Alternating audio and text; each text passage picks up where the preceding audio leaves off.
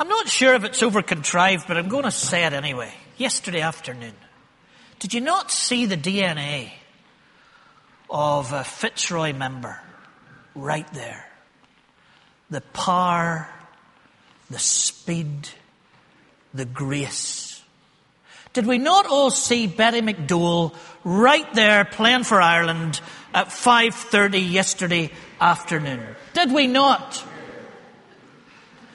Jacob Stockdale, a new rugby superstar is born, and we're claiming that all the genes come through his grand aunt Betty.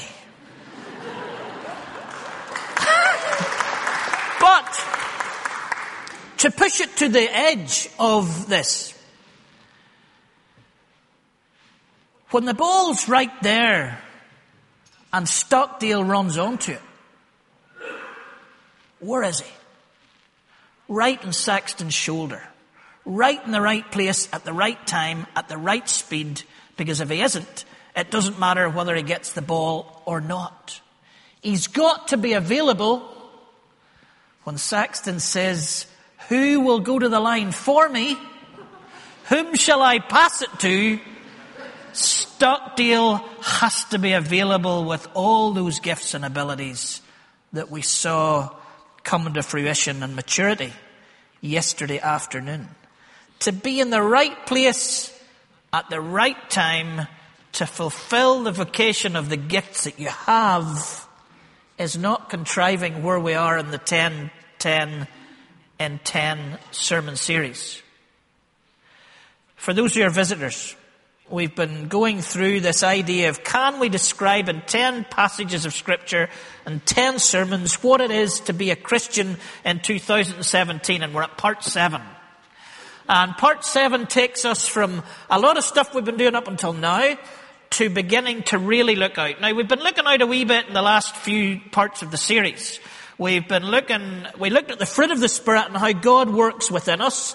And then we looked at the gifts of the Spirit and how God um, gives us gifts as well as developing that fruit, that formation of spiritual fruit within us, that we would be given gifts that we could do to serve others. But in some ways, we were still sort of in community, belonging to one another. But the gifts do take us out. Some of the gifts are for outside of the church rather than in the building that we're in right now. So we, be- we began to think out. We began to think about not conforming to the pattern of the age and to try and stand against empire and to be different than the empire around about. And that in itself is looking out a little bit. And for those, I was in Fisherwick last Sunday morning uh, preaching at an ordination of elders there and I realized actually in the preparation for that that five and six were in the wrong order. But too late to do it here now.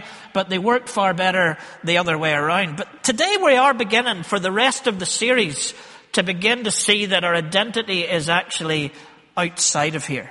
And so we come to this passage in Isaiah that I could preach for a long, maybe I should do that, preach for a long time. And if we remember back to the start of the year, earlier in the year, the springtime, we had Raymond Carr here, and Raymond Carr was speaking about Isaiah 6, and, and I took a refrain from Raymond for the next number of weeks before the summer, which was that in the first verse of this, we need to realize that it was in the year that King Uzziah died, and that the country's in a little bit of turmoil.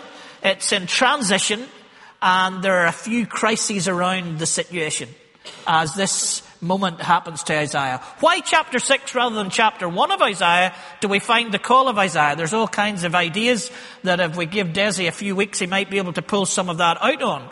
But uh, here we are anyway in chapter 6, and suddenly Isaiah has this moment when he goes to worship as normal, but worship is not as normal, and he gets himself face to face with God. And he's frightened in the presence of God. Holy, holy, holy is the Lord God Almighty. Now, somebody that read this week, and I hadn't time to develop this or think about this, and, and maybe it's a, a, a blind alley, but somebody was saying that um, within the year that King Uzziah died, and the crisis that Jerusalem's in is that the powers of Assyria are about to descend.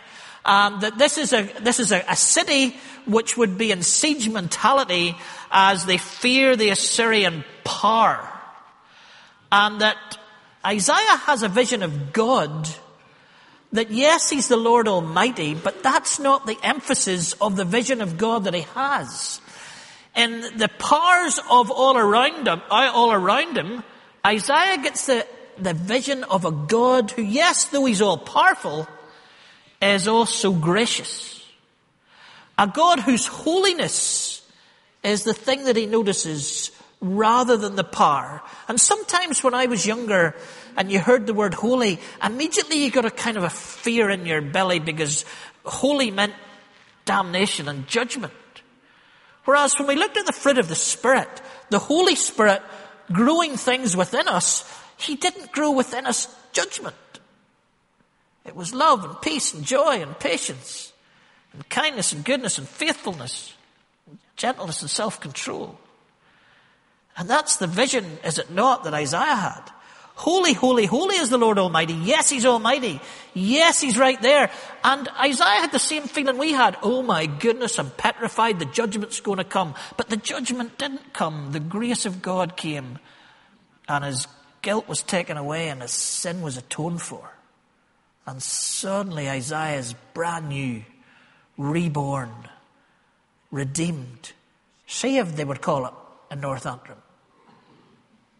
And what happens then? Well, what happens then is where we are today. Isaiah gets himself onto the shoulder of God in that rugby pitch, and God says, We have stuff to do here. There's stuff to be said. Who's going to go for us? And who will I send? And right there on God's shoulder, Isaiah, full of the enthusiasm of this new birth, full of the enthusiasm of knowing his guilt is taken away and his sin is atoned for, is ready to go as Ruth in that wonderful children's talk took us to today. So the big question is, where do we go? Isaiah, if we read on um, into the next verses, it's, it's, it's not a, it's not exactly a, a, great deal that he's getting because he's told he's going to go and preach and harden the hearts of the people around and there's going to be destruction before there's rebuilding. It doesn't mean when you say to God, here, I'm going to go for you, that you're going to find these amazing results. It just means we've got to be faithful, but to go. Now, where should we go? Janice and I, a few weeks ago, were at the Scottish Baptist Assembly. Uh, more chance of me being at that assembly than, than any Presbyterian assemblies, as you can understand, because they don't know me maybe as well as the uh, Presbyterians do. But uh, I was over reading some poetry, which meant I was at all the main meetings um, involved in those, and then whether I had a choice or not, I had to listen to the, the main keynote addresses, and they were really good by a guy called Rich Robinson, who's now based in Edinburgh. And then there was seminars, and we went to some of the seminars in the afternoon, and and and uh, there was a girl there, Juliet Kilpin, who has been spending a lot of time in Calais at the refugee camps. And then uh, on the last night, in the middle of the main final address, there was this guy Tim Cheshire got up to talk about some of the youth work that they're doing in Glasgow and this incredible bus that you can take around and do all kinds of stuff with. And I thought I need to tell Bowman about this. So, uh, so I said to Tim when I was uh, on the way out, I bumped into him and I said, "Have you ever been in Northern Ireland?" He says, "Yeah, I'm coming over for a while." He says, "Do you know a guy called Paul Bowman?" I said, no. I've seen him dressed up as a secret agent in the children's talk. Um, um, but what, what all of these things were in a two-day conference, the thing about the Baptist Assembly is that because they're more independent, they don't have five days of deliberations, so they can have two hours of deliberations, and the rest of the time they can they can think and uh, and and listen and worship and pray. The thing that was coming through for us was the places that God was calling us to go or calling the Scottish Assembly to go to. And it was challenging stuff. Refugees in Calais. A story there where there was a, a, a few elderly, more mature ladies, Janice might call them, or lassies, depending, we were in Scotland after all, who had decided in their little church of about 15 to just give stuff to the refugees. And so all these refugees were coming and taking stuff from them. And then some of the Muslim refugees, the guys, the younger guys said to them, um, where is your church? And they took them to their church and they couldn't believe there was only about 15 older women. So the Muslim guy says, we'll help you. And so the Muslim men started to partner with the Christian woman in this little church. There's now 60 come to that church, most of them Muslim. And Juliet was saying, now there's a few dilemmas. But that's the dilemmas when you go. You've got to work the dilemmas out when you go. Read the Acts of the Apostles if you want to find that in a biblical sense. And then Rich was telling us about setting up home with his young wife in a, an inner city place in Sheffield just after they get married and how they had to learn to play bingo because they'd never played bingo, but they realized the only way we're going to work here in this housing estate is to get over ourselves and start to put on little bingo things in our home. Whereas if you read the blue book, church committees, the one thing we know church committees should do is to make sure there's no gambling going on in churches. There'd be no mission in inner city Sheffield were rich if he'd had a Presbyterian committee looking over his shoulder. Where do we go?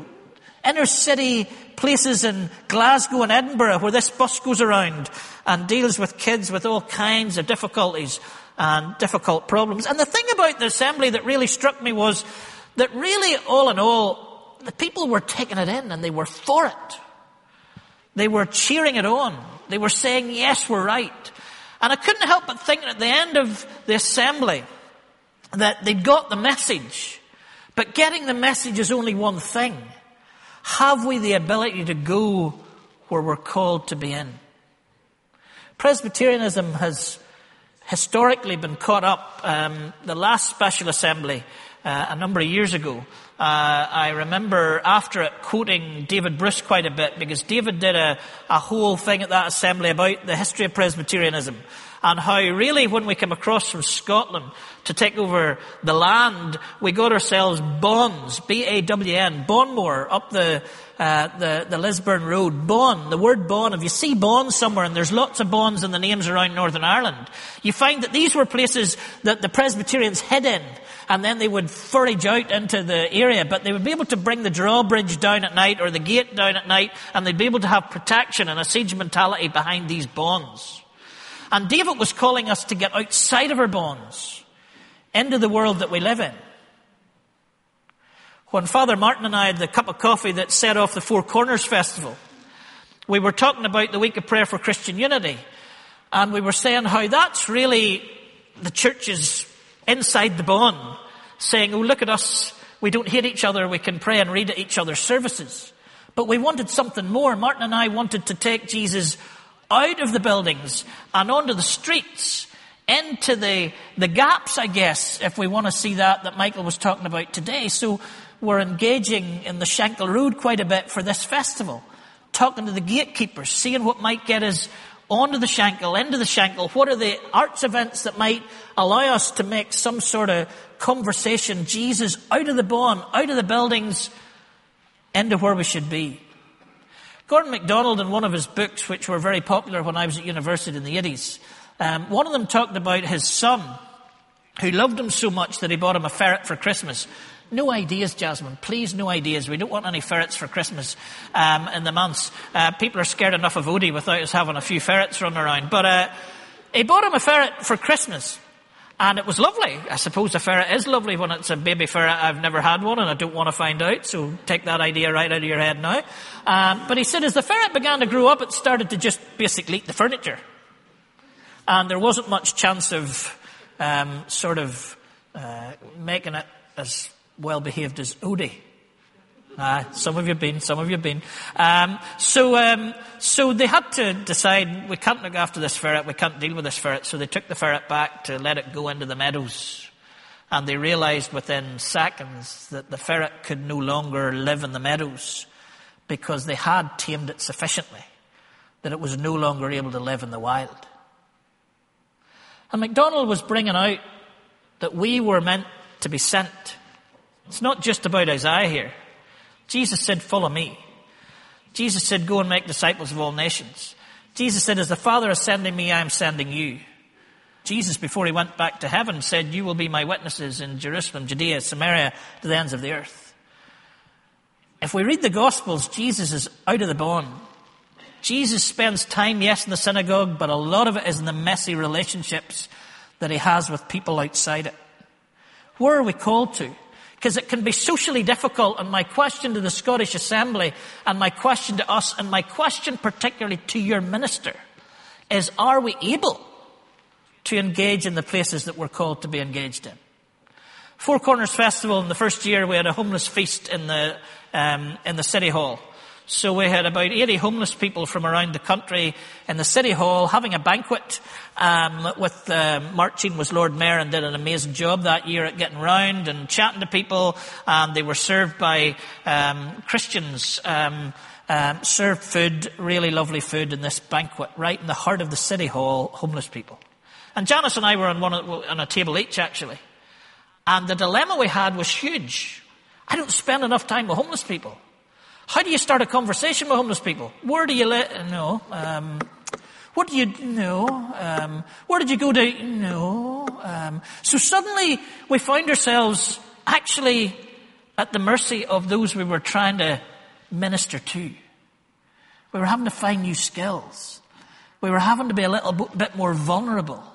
We were having to let ourselves be the ones who were fumbling about trying to work out how do we spend a couple of hours at a table with people who've been homeless for a while. It's a challenge. I think if we look at it, we could probably say we have social special needs within our church. And we need to work out how are we going to be able to live in the wilder part of the world that God calls us to be in. Now, before I end, let's just think for a minute.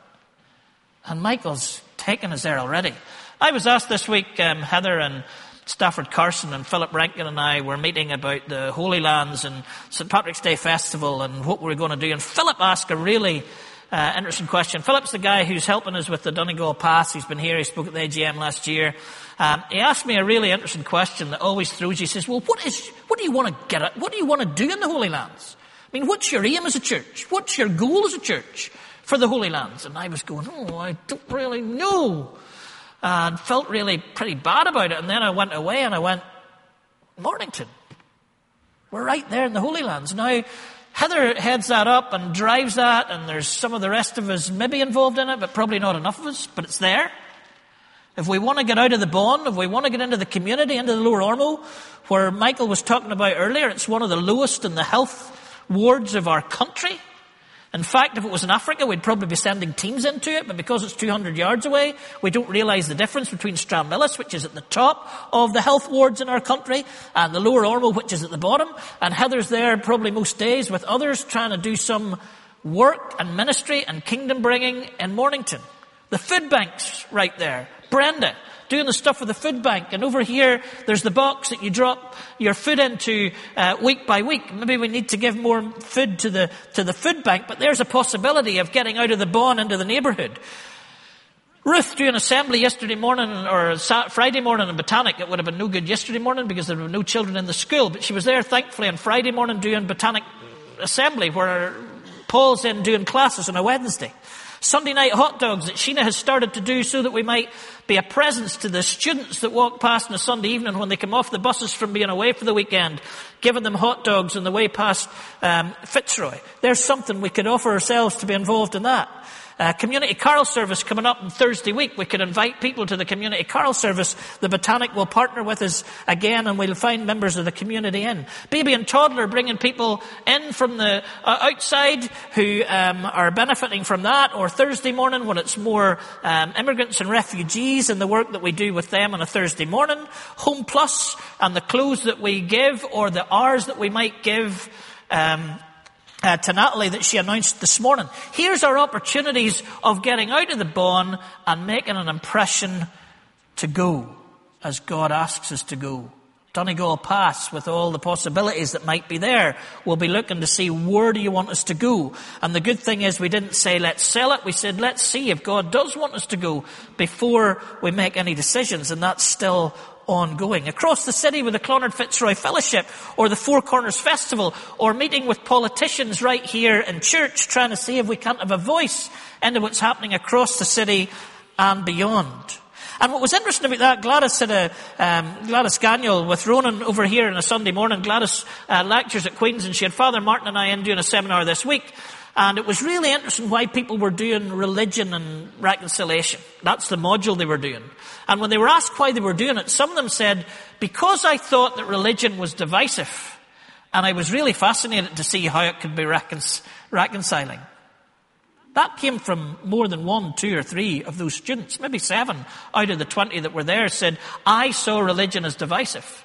And what I realized during that, and it, it, was there all along, it was an intention all along, but it came out very clearly on, on Tuesday afternoon, is that when we set up the four corners to be Jesus on the streets of the city and getting out of the Bawn, the other thing we were trying to do was to do that, to be in a missional sense, saying to the city of Belfast, Jesus is not divisive. If we find the real McCoy Jesus, he is the Prince of Peace. He's here to reconcile. He's here to love enemy as well as neighbor. We can be involved in this stuff. Fitzroy already are. And then if we go beyond and you go out here today, you can buy goods that are not just good, but good for changing people's lives across the world. Whether that's in Onialaku in Uganda, whether it's in Bangladesh, whether it's in India, all the different things that are happening out of Fitzroy when Peter Pietermaritzburg in South Africa and London and Spain and Colombia with what Maria Elena does and Trócaire and uh, Habitat for Humanity and the Red Cross. All these things are happening out of this community. So, in many ways, the Lord has said to us, who will go to all those places? And many of us have said, here we are. Send us. But I guess as we come to that particular part of this series, I'm just wanting to maybe encourage us to think. You could go to Uganda. You could go to India with Safara when the invitation comes. You could be involved in the food bank. You could help out with some of the stuff that Natalie's doing with the homeless. There's all kinds of opportunities. Sheena probably wants more volunteers for the Sunday nights that they're giving out the hot dogs. Thursday morning, Wednesday morning. All kinds of opportunities that we're involved in as a congregation that maybe you're sitting saying, well, I don't know. You can be involved. Just come along and give your support and you can be involved by just being a presence just being a presence. Because in this series we have discovered that Jesus came to offer us life in all its fullness. We've discovered that the icon to click is the grace of God through faith in Christ. We then discover that what it is is to love the Lord your God with all your heart, soul, mind, and strength, and your neighbor as yourself. Then we find that God grows this fruit within us develops fruit within us to change us from the inside out, and then gives us gifts that we might be able to serve one another and serve others. Not that we would be conformed to the pattern of the world or live under empire, but that we would be an alternative to empire. And today he says to us in the midst of all that, like Isaiah, your guilt is taken away and your sin is atoned for. Now who will go into the broken world around us? Listen to the whisper. Who will go into the broken world around us? Whom shall I send? Who will go for us? Whom shall I send? Who will go for us? Could it be something that we've said or something that's not part of this that you could be involved in elsewhere? That maybe God's asking for an offering of, Here am I, send me. Let me close with how I closed the uh, assembly in uh, in uh, in Glasgow for Motherwell for the uh, Scottish Baptists, inspired by our own Presbyterian ladies, women, big girls, lassies, whoever they were, at a PW Christmas service uh, dinner a few years ago. I asked whether there was any sending because the theme that year was "We are sent." Was there any sending in the Christmas story? Now we're coming. Advent starts next week and we'll have candles and we'll start to head towards Christmas. But just before it, let's close with this. An angel was sent to break to Mary the shocking news and to find if she was up for the privilege. Mary was sent into a tailspin that would need some cool prayerful courage, so she sent herself off to Elizabeth a companion who understood and affirmed. An angel was sent again to calm Joseph's shock and anger and turn his disappointment and confusion into complicity. A choir of angels were sent to sing the news of peace and goodwill to shepherds who were sent scurrying and joyous with joyous abandon right into the holy of holies and straw and filth. Oriental stargazers were sent in awe and wonder on the trail of a sign of seismic shift. So Herod sent for his religious scholars to make theological sense of the conjecture. Then the king sent his death squads to kill the idea and the revolution being born. An angel was sent yet again to Joseph in a dream to warn of a nightmare which sent Joseph, Mary and the baby off to Egypt as refugees. Because God so loved the world that he sent himself to be present with us, to be light in our darkness, to overturn the tables of our greed, to give himself for our redemption, to bring God's will to where he was sent, as it is where he was sent from. As the Father sent the baby, we are sent. Who will go for us? Whom shall I send? Here am I, Lord. Send me. Let's pray.